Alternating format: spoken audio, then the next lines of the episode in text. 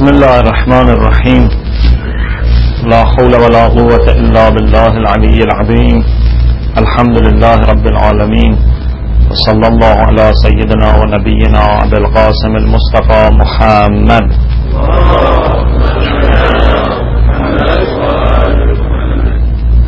وعلى آله الطيبين الطاهرين لا سيما بقية الله في الأرضين أجل الله تعالى فرجه الشريف وجعلنا من أعوانه وأنصاره السلام عليك يا أمير المؤمنين يا أبا الحسن يا علي بن أبي طالب ورحمة الله وبركاته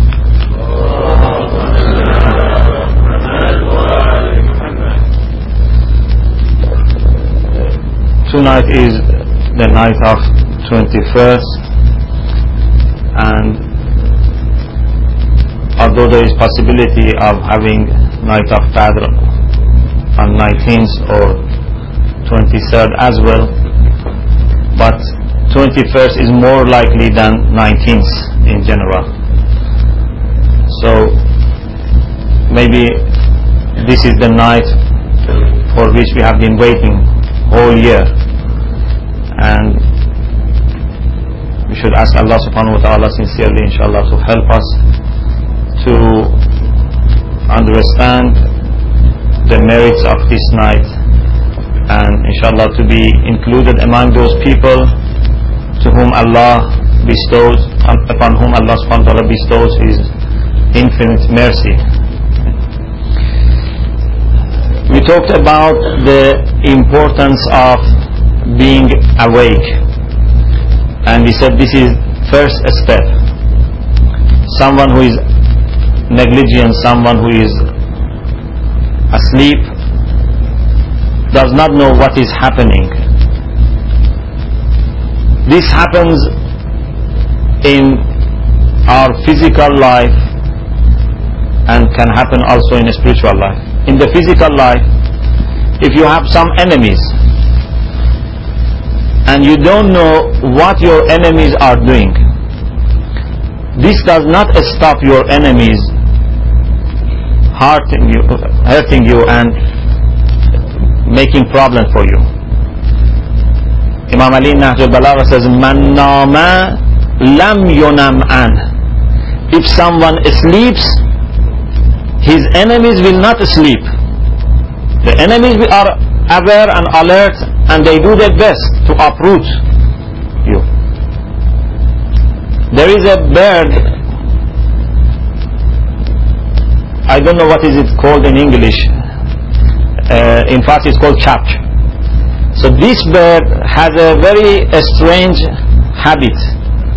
When the hunters go to hunt this bird and there is a snow, this bird puts his head, its head, inside the snow so that it does not see the enemies and the feet are in the sky. So the hunter goes and easily takes the feet and hunt the bird. Because the bird doesn't understand that by putting his its head in the snow, the enemy will not be deceived.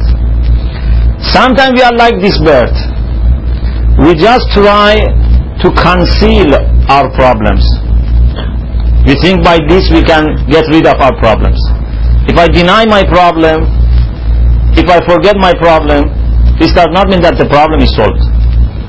And one of the things that is very common in this age is that people are very much interested in making themselves unaware, in making themselves forgetful.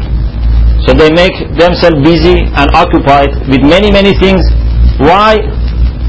Because they are frightened of being alone with themselves.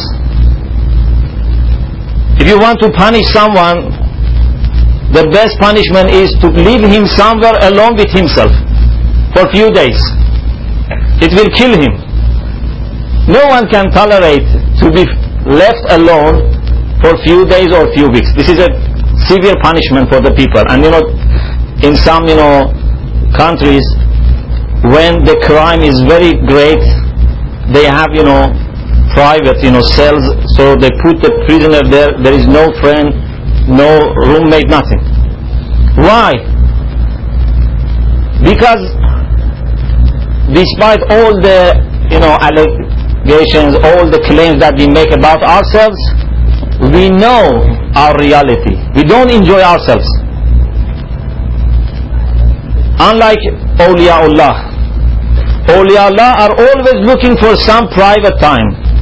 Sometimes that they can be alone and no one can interfere. Imam Sajjad alayhi salam says, If I am left alone on the earth, and there is nothing on the earth except Quran, لَمَسْتَوْحَشْتُ I will never feel lonely. If it's only me, no human beings, even no you know, animals, no bird, nothing, just it's me and the Quran. I don't feel lonely. But unfortunately we always you know escape from ourselves and from our problems. So sometimes people may even you know use drugs or whatsoever. The main reason is they want to lose their consciousness. They want to lose their awareness because it will cause them pain. Okay if we want to be aware what should we do? I just give you some you know practical tips but inshallah you yourself you know will reflect on these and you know will put them in, into practice. The third thing is we must think about the blessings of Allah subhanahu wa ta'ala. This is very important.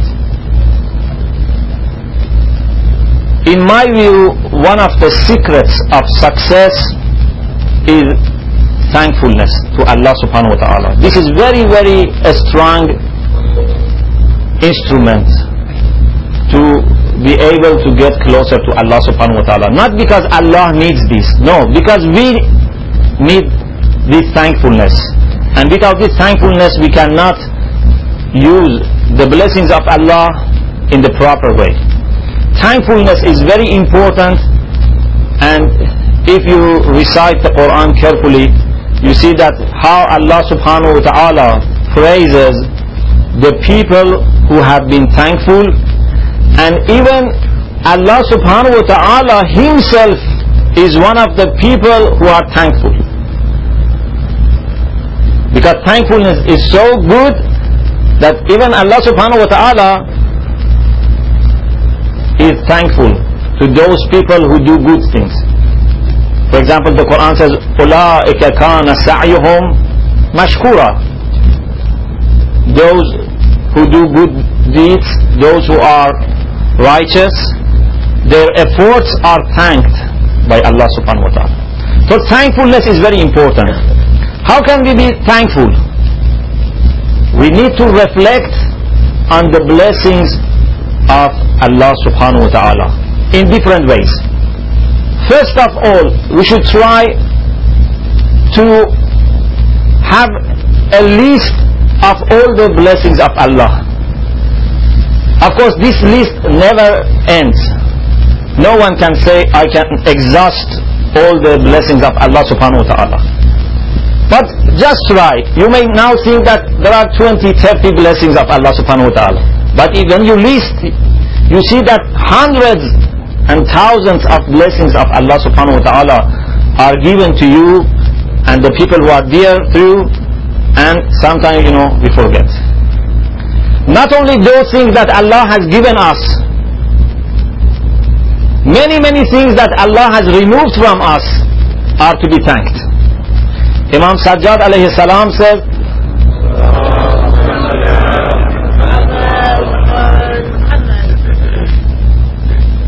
My thankfulness for those things that you have not given me may be more than my thankfulness for those things you have given me. Sometimes you don't know. Sometimes may I, I may think that if I have this or that, it's good for me. But Allah has not given this to me because Allah knows that this is not good for me. There is a very inspiring hadith of Qudsi, divine saying.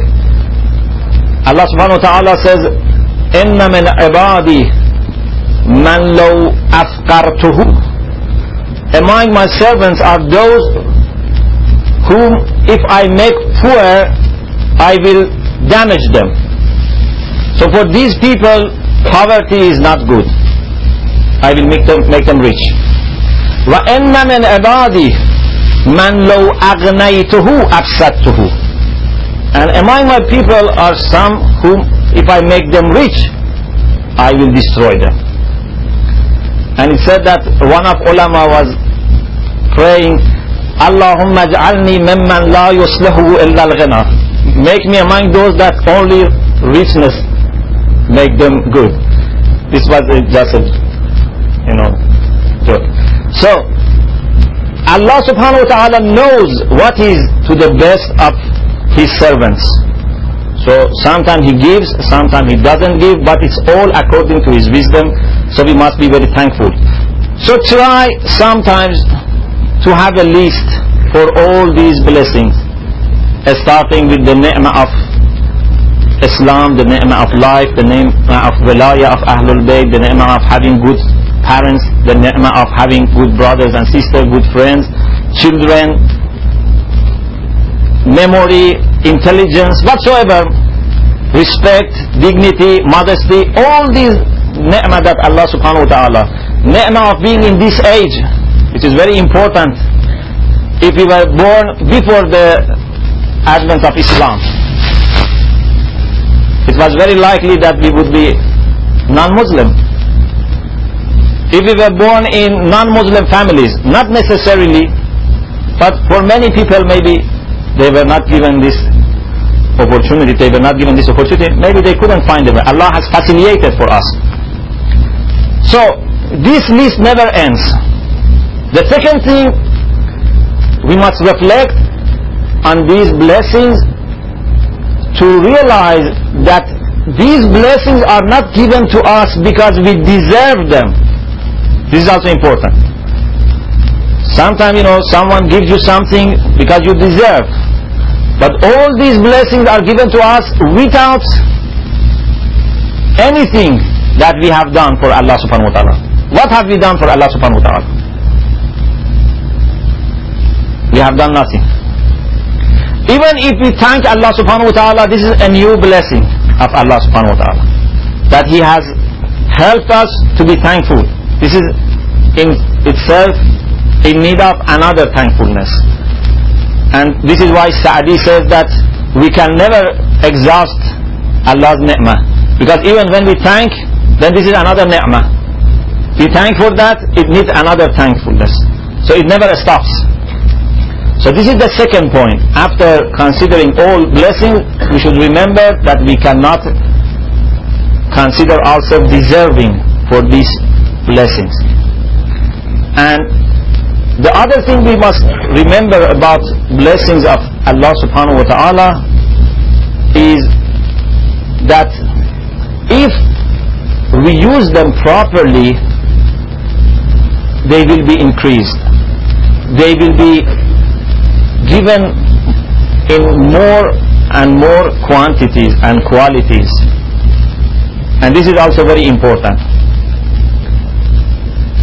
This is my idea, just I would like to mention to share with you, maybe you accept or maybe you reject.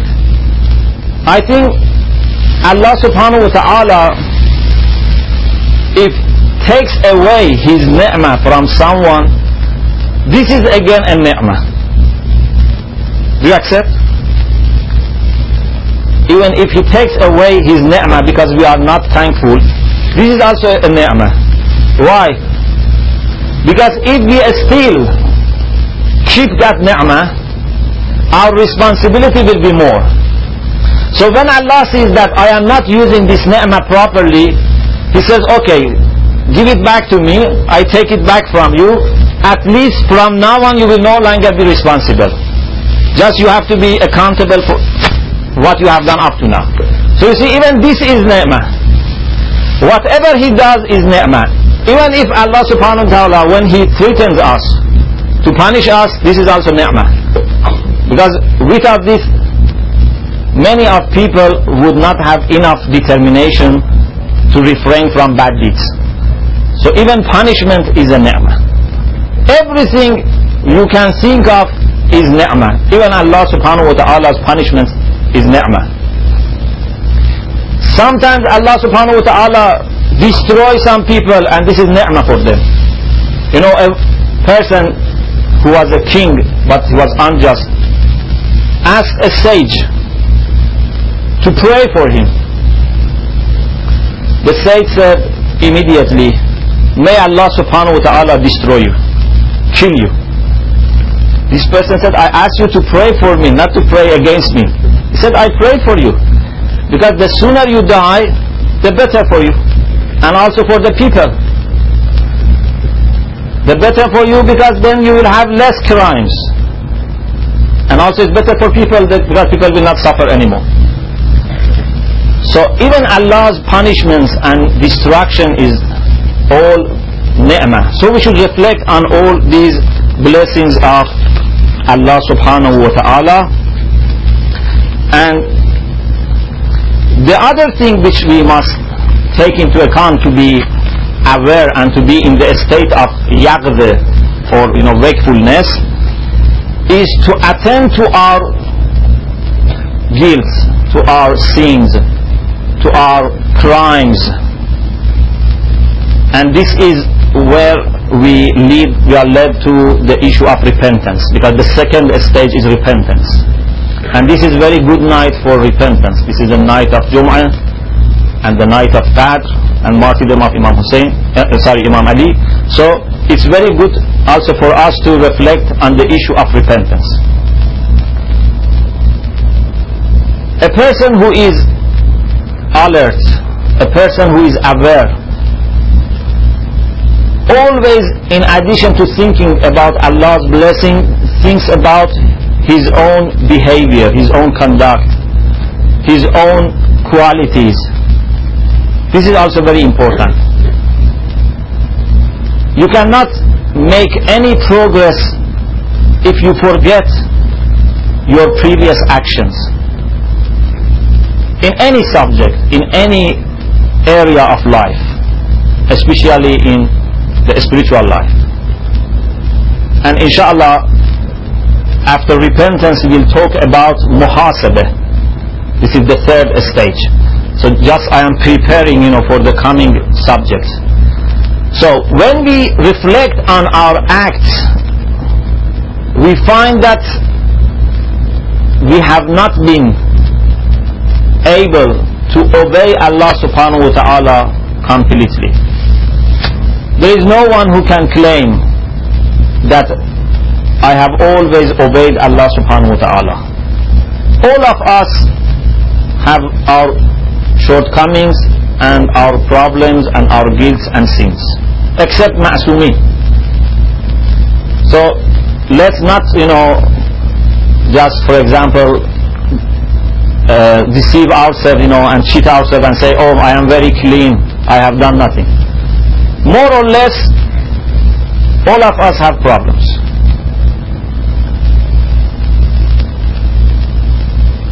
And these problems in the first sight may look a little, but there are many, many. You know, Shaykh Bahai, one of our great ulama, in his book, he says, suppose that you have done just one sin every day. You know every day is 24 hours. And suppose you are 5 6 hours you know sleeping. So there are 18 hours say no 12 hours in 12 hours you meet many people you say many many things you do many many things suppose that only one sin is committed unfortunately sometimes thousands of sins are committed we say something and we may bother many, many mu'mineen. But suppose one sin is committed. So it will be in one year 365 sins. And in three years it will be about 1,000 sins. More than 1,000. So if someone has lived, for example, for 30 years, it means he has committed 10,000 sins. This is just for 30 years. And just only one sin a year. But sometimes, you know, as I said, in one majlis, we sit with our friends and we do lots of gaiba, lots of duru. We go to the shop and from the first customer up to the last, we deceive them and cheat them. But just suppose one person. So it will be how many? You cannot count them. So, this is very important for us not to let all these sins be added together. You must always have in front of or next to every sin a tawbah. If there is a sin, but quickly, you know, we realize and we repent. It's okay. Of course, those who are real mu'mineen, before they commit sin, they become alert. Allah subhanahu wa ta'ala in the Quran says, إن الذين اتقوا إذا مسهم طائف من الشيطان تذكروا فإذا هم مبصرون It is very related to the issue of awareness. Those who are pious, when ta'if, ta'if means evolving. Okay, tawaf means to evolve. When we go around Kaaba, it's tawaf. Ta'if means a group who evolve. Allah subhanahu wa ta'ala says, those who are pious, when a group of Satans evolve around them, the Satans always come. When they come and evolve around you to deceive you, if you are pious, Allah subhanahu wa ta'ala says, تَذَكَّرُوا Suddenly, they realize. فَإِذَا هُمْ مُبْصَرُونَ Then they see. There is a famous, you know, story in um, books about akhlaq and about Tawbah, you may have heard this story. That once a person saw in the market that there is someone who works with iron and you know fire and everything, but he doesn't use anything to protect his hand from fire. From uh, fire. You know when they put iron inside the you know oven it's very very hot okay? But this man takes the iron with hand without anything. So he was surprised. Went to this man and said could you please tell me what is your story? How you are saved and protected from fire? He said many years ago there was shortage of food and many people you know were starving. Once a young woman came to me and said i have some orphans and i cannot afford you know to buy any food for them. So do, could you please you know give us some money as loan or some food as loan so that i can give to my children? I said i can give you but there is only one condition. And you know we must sleep together so this lady went. After few days again she came. Because she didn't have anything to give to the children and the children were becoming weaker and weaker. Again I repeated. After a while she came and said okay my children are dying and I accept. But you must take me somewhere that no one sees us. I said, okay. I took her to a private place and there was no one. But she said, no. There are five people, five things that are looking at us. Two angels who are responsible for registering my acts are here and two angels who are responsible for your acts are there and Allah subhanahu wa ta'ala is above us. How can you say there is no one here? So this man said, immediately I, you know, was awakened. Tazakkaru. So I left her. And she prayed in that moment that Allah, my Lord, this man has controlled the fire of his lust and lower desire and shahawat. So protect him from fire in this world and akhirah. And from that day, fire cannot hurt me. So I easily move this, you know, heated iron.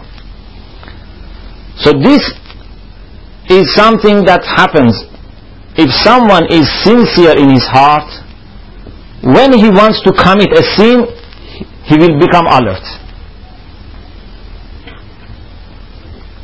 If he doesn't become alert at that time, it means that there is lack of sincerity. Because Allah subhanahu wa ta'ala always protects good people from big mistakes. Maybe they do some small mistakes, but they never do big mistakes. And there is a discussion, you know, we cannot enter into that discussion, about tathbit, how your iman can be kept firm.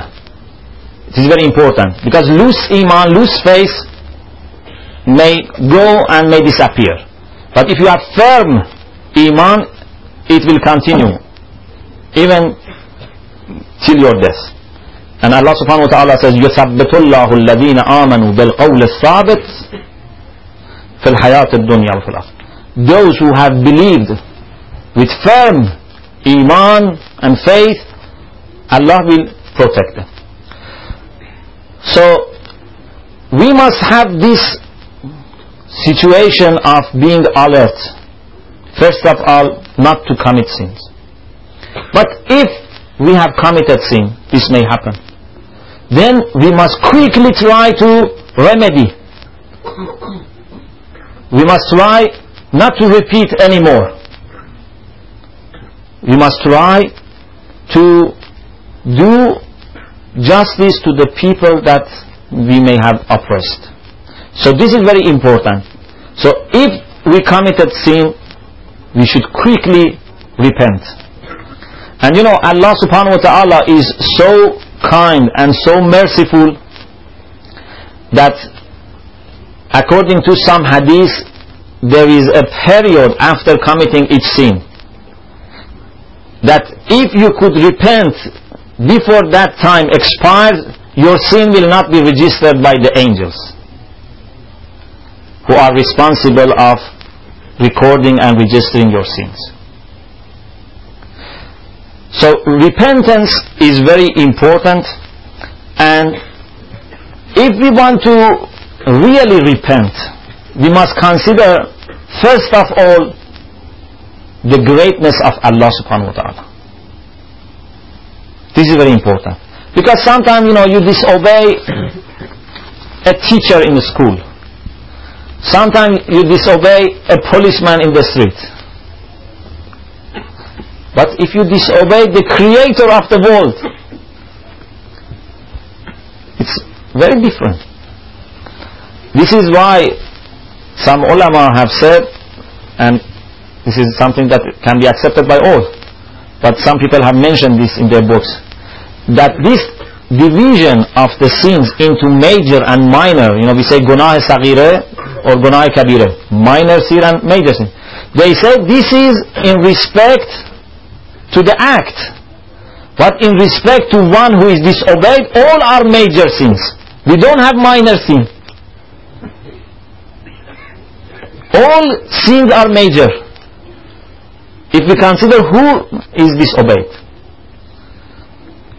So first of all we should consider who is our Lord that we are disobeying. Say, secondly, who am I?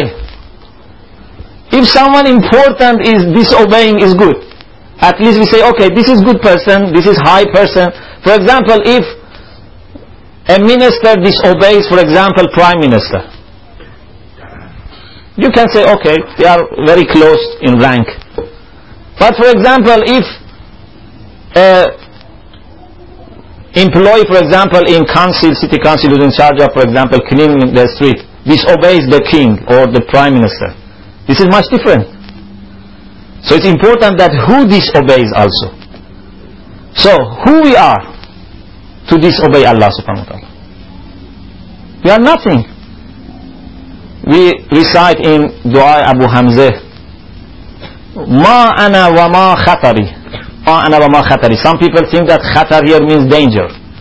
But khatar doesn't mean danger. Khatar means significance. Ma ana ma khatari means who am I and what is my significance? I am nothing. The whole earth is less than a drop compared to the whole world. Of course, the whole physical world is less than a drop compared to the kingdom of Allah subhanahu wa ta'ala. And the whole earth is a drop. And on the earth there are more than six billions of people. And I am one of them. And there have been generations of people. Who we are? We shouldn't think that we are important people. We are nothing. So, the least valuable thing is disobeying the most valuable thing. This is very important. Now, if we reflect on these issues, sometimes you know we say and we hear and we go, but sometimes you know we reflect on these things and we absorb them. This is very important. We should absorb these things. About 52 years ago, a man in city of Tehran had a change. This person was very powerful and very you know arrogant. And because at that time there was not you know very strong you know security and you know the government you know was not also good. So they could you know lots of corruption. Force people to take their money from them you know, commit theft and whatsoever. He was gambling, drinking. But suddenly he realized that this is not good, this is not fair. How can I disobey Allah subhanahu wa ta'ala?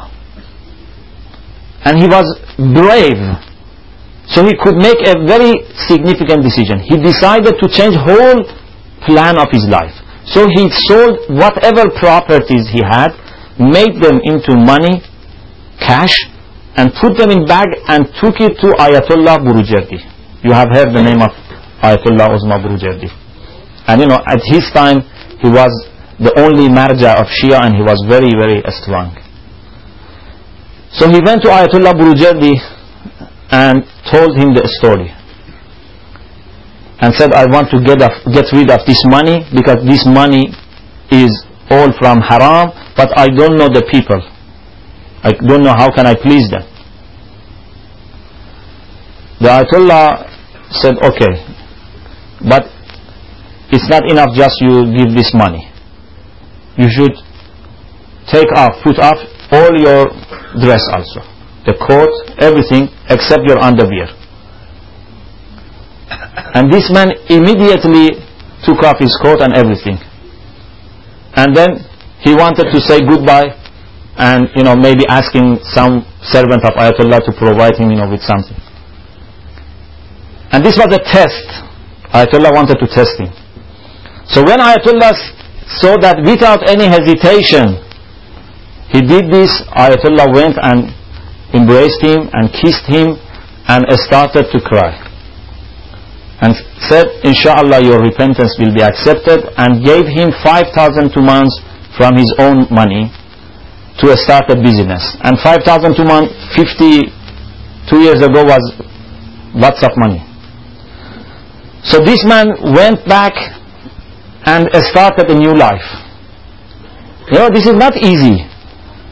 To leave everything aside, give all the money that you have and even your coat, your trousers, everything. And starting a new life. And he started having majalis for Imam Hussein in his house. And because this money was blessed, so he had good income. One of ulama says that he asked me few days before he died, he died about 20 years ago that I want to see you before I die. So I decided to go and visit him on Friday, but unfortunately On Thursday he died. But the family of this man told me that before his death, he addressed Imam Hussein alayhi salam and said, My master, I have changed all my life. And I started wearing the dress of your servants and serving the people who are mourning for you. And I have made will in my will that one third of my property and money will be given to the youths who want to get married and have no money. So please help me in this difficult time. And they reported that after that, he smiled and greeted Imam Hussein and died. This is the way that people who are clever, these people are very clever who do this. You shouldn't think that we are very clever because, you know, we don't do this. Now these people are very clever and intelligent. They don't lose any chance after they have become alert. Because it's very likely that we say, okay, Inshallah next year, inshallah 10 years later I will do this. But if we are determined to change, of course, this does not mean that we must be, for example, robber to repent. I must be, maybe I am, for example, a alim, I have to repent. Everyone needs repentance, depending on what he has done, on what he has failed to do. But inshallah, if tonight we wholeheartedly decide to change for better. Even one step better, one step further we must do and Allah subhanahu wa ta'ala will help us. And I should say that the night of Qadr is very important. Some people may have question, what does it mean that we say in this night all our a'mal and whatever will happen to us in the next year is decided. What does it mean? Does it mean that then we will have no freedom? Does it mean that, for example, if I later want to do some better things, I cannot do? Some people may have not understood this point. The answer is, whatever is decided in the night of Qadr is to happen unless there is something that can act as obstacle. You know, in philosophy, we have a very accurate, a very uh, you know precise concept, and that is al-muqtazi wal-mani. Sometimes you have a cause, a complete cause. Whenever you have complete cause, the effect is there. But sometimes you have muqtazi. It means that if it is left to itself, it will generate. But if you stop it, it will not generate. Like what? For example, fire. Is fire a complete cause for being burnt? No. Because there may be fire and you are not burnt. For example, if it's wet. Or like the, for example, the story of Prophet Ibrahim. But fire has this ability that if nothing interferes, can hurt. Okay? This is a very important concept. Or if we come to moral issues. For example, telling truth and telling lies. Is telling truth always good? No. But we say telling truth tends to be good if it left to itself. Is no other thing is related and added, telling truth is good. But if telling truth is, for example, causing a very serious damage or, you know, hurt, hurt someone, so telling truth becomes bad. If by telling truth you endanger an innocent life. Okay? Please remember this concept in your mind. This is muqtazi. It means that this can have effect, but if it is not stopped, if an overriding factor does not interfere. Okay? qadar or taqdir or a decree by Allah subhanahu wa ta'ala, it means that this will happen unless another decree does not override this. Like for example, when you know once Imam Ali alayhi salam was sitting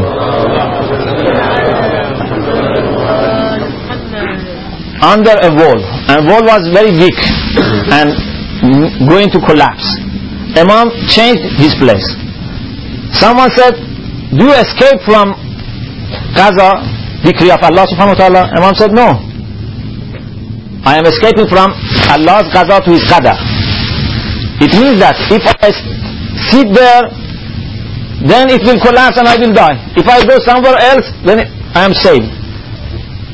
Both is decree of Allah subhanahu wa ta'ala. But it depends on the overriding factors.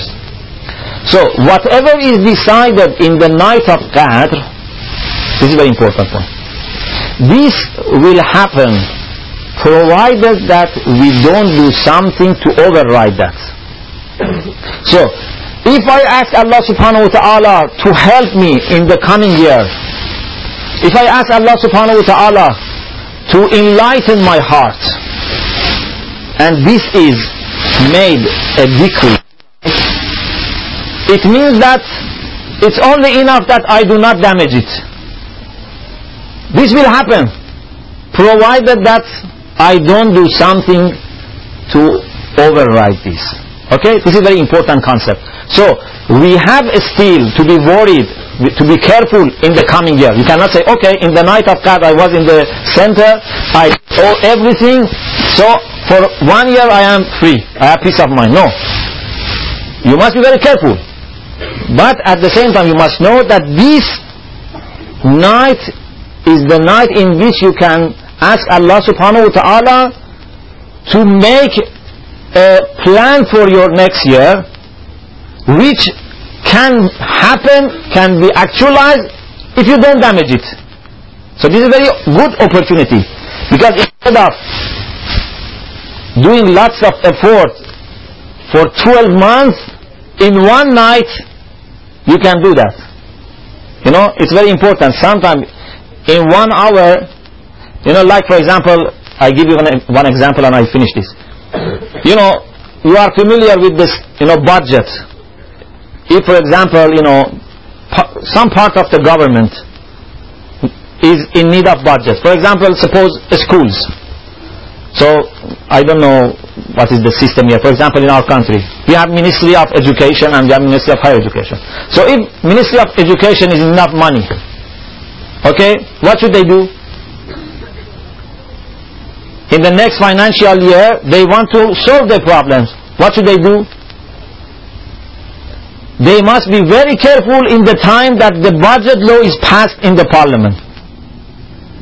Maybe that's two hours, three hours.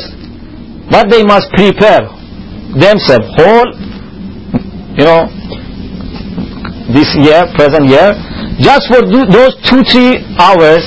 If the law gets passed, it's okay.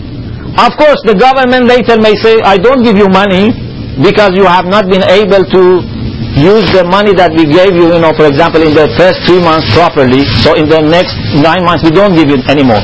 Sometimes this happens. But if they don't do anything wrong and the budget is passed, so for the whole year they have peace of mind. Okay? So, it is like us. One year, you know, we always say, Oh Allah, we want to witness night of Qadr. So the night of that comes. And inshallah, suppose that we receive what we want. So if we don't damage this, the whole next year, inshallah, we will have peace of mind. So this is just to appreciate the significance of this night. Without that, nothing can change, you know, afterwards. Do we have few minutes? Okay, you know all that this is the last night of the life of Imam Ali alayhi salam. And Imam Ali was one of the maybe I could say unique figures not because of his merits. Yes, that's true. But also he was unique in being mazloom, in being oppressed. Usually great people suffer a lot from injustice being done to them. But Imam Ali was very special. It's said that even when Imam Ali was a child, when his parents wanted to put some medicine in the eye of his brother, Aqil, Aqil had some problem in his eyes. Ali was to receive first the medicine so that Aqil could accept the medicine. Because Aqil was very naughty. So the parents said, okay, look, we are putting in the eyes of Ali so that Aqil would accept. You see, if someone is mazloom, sometimes even in his childhood, he's mazloom. He was a child and his father couldn't afford to have his children, you know, in his house. So he had to give his children to their relatives. So Ali had to live far from his parents. Of course, this was better for him because then he could live with the Prophet Muhammad sallallahu alaihi wasallam. But still, it's difficult for a child to experience such a great poverty that your father cannot afford to have his children, you know, together. And then Ali was a teenager that he had to witness all those problems after the advent of Islam. The valley of Shu'aib, those three years of, you know, drought, and then all those difficulties that Quraysh were creating for the Prophet and for Muslims. And those brave positions that Ali made in those 23 years and then after the demise of the Prophet the difficulties increased. Instead of having less difficulty, day by day difficulties of Ali increased. After the demise of the Prophet,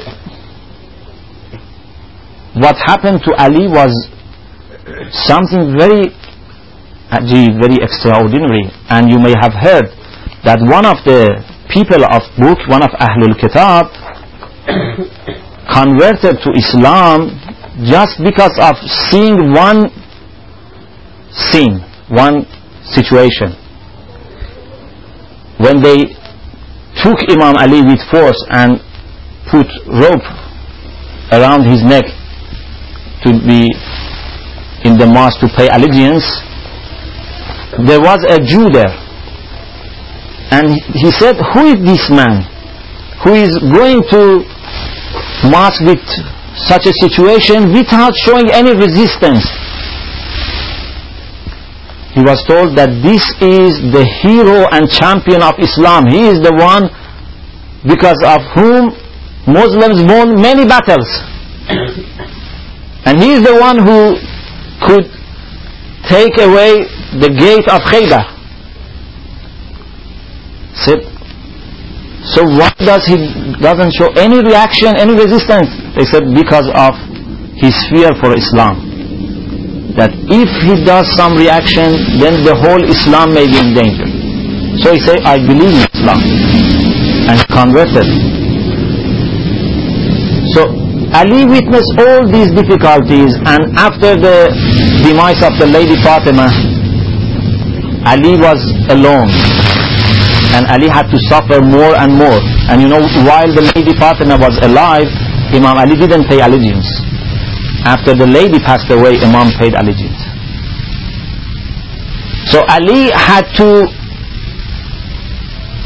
be isolated from the right that Allah has given him and at the same time support those people and advise them because of Islam.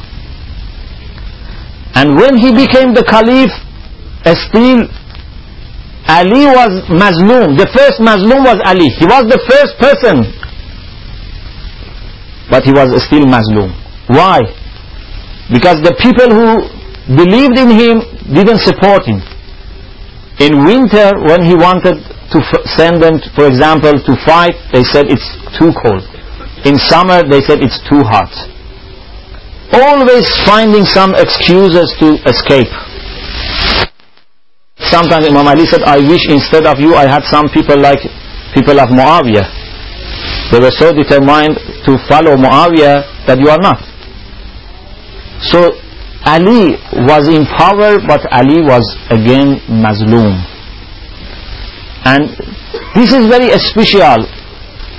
And you see that unfortunately the death of Ali did not finish this story.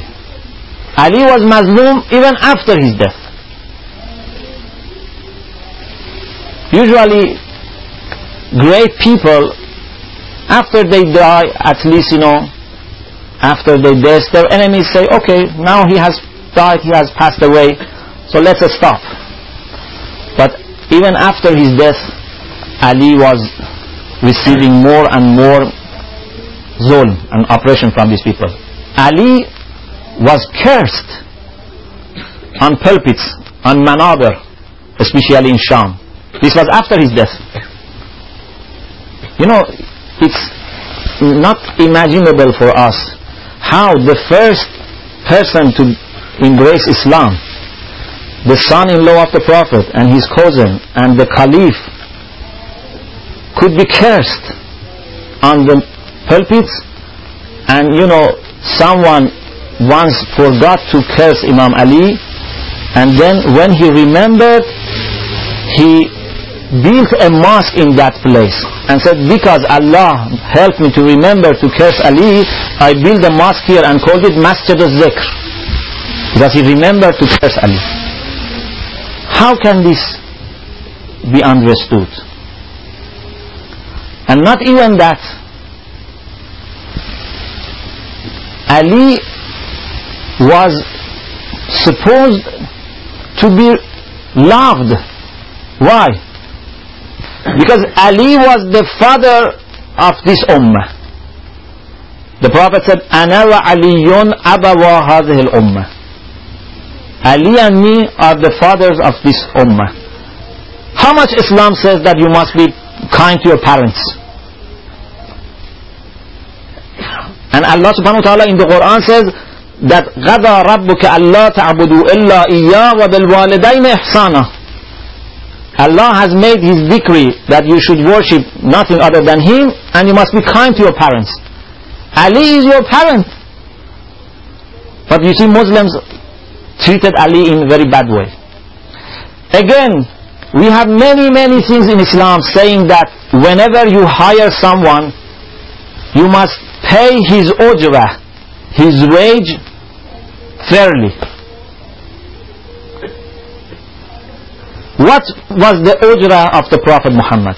What was the payment that Muslims were supposed to give to the Prophet Muhammad? So people even made oppression and zulm and did injustice in paying the ujra. And also we have many things in hadith about the bad situation of those people who disobey their master. A slave who escapes from his master. And Ali was the Mawla and was the master of this ummah. And they escaped from his obedience. So you see, there is no limit for the injustice which was done to Ali. And it was even greater the people, especially the children and orphans of Kufa, who received lots of attention from Ali. You know that in the last two days, many children who heard the news that Ali is poisoned because, you know, Ibn Muljam used some poison and the sword was polluted by poison. So when they heard that Ali is poisoned and they knew that milk is helpful, so many children, because they knew that Ali is the one who was helping and giving support to them. So many children brought milk. for Imam Ali. These children and orphans of Kufa who knew Ali, after about 20 years, many of them went to kill son of Ali. Not because, for example, they didn't know that this is son of Ali. Not because, for example, they said that, okay, he's son of Ali, but he did some mistake. No, many of them were saying, we kill you because you are son of Ali. بغزا منا لأبيك. Because we hate Ali, we kill you. So, there is no end for this story. And I am afraid to say that Ali is even mazloom because of what his friends do in respect to Ali. Has anyone the ability to say among the Shia, among the friends of Imam Ali, that I have done justice to Ali. I have been able to show the example of a person, a follower of Ali in my life to others? No. So tonight is end of this story for Ali, not for us. Ali is to receive the relief Ali is quickly to join the Prophet Muhammad and Lady Fatima Zahra. So for Ali, it's beginning of a very happy and comfortable situation. But for all Islamic Ummah and for all humanity indeed, this is the beginning of a great loss. A loss which was followed by loss and loss. By losing children of Ali and by having the final successor of the Prophet and Ali in occultation because of all those zones which were done. So we pray Allah subhanahu wa ta'ala that help us to perform our duties towards our imams, towards the Prophet, towards the Islam. And inshallah include us among the true and sincere soldiers and believers of Islam and the school of Ahlul Bayt. And may Allah subhanahu wa ta'ala because of Imam Mahdi alayhi salam to whom this night of Qadr belongs and into his heart the angels descend tonight تنزل الملائكة والروح they descend to the heart of the 12th Imam, to the heart of the most perfect man, and in our time is the 12th Imam. So we pray that because of Imam Zaman, inshallah, Allah subhanahu wa ta'ala gives us the providence, inshallah, to be a good mu'min and to be, inshallah, in this world and in the hereafter, always with معصومين and with his awliya and with his friends inshallah وآخر دعوانا أن الحمد لله رب العالمين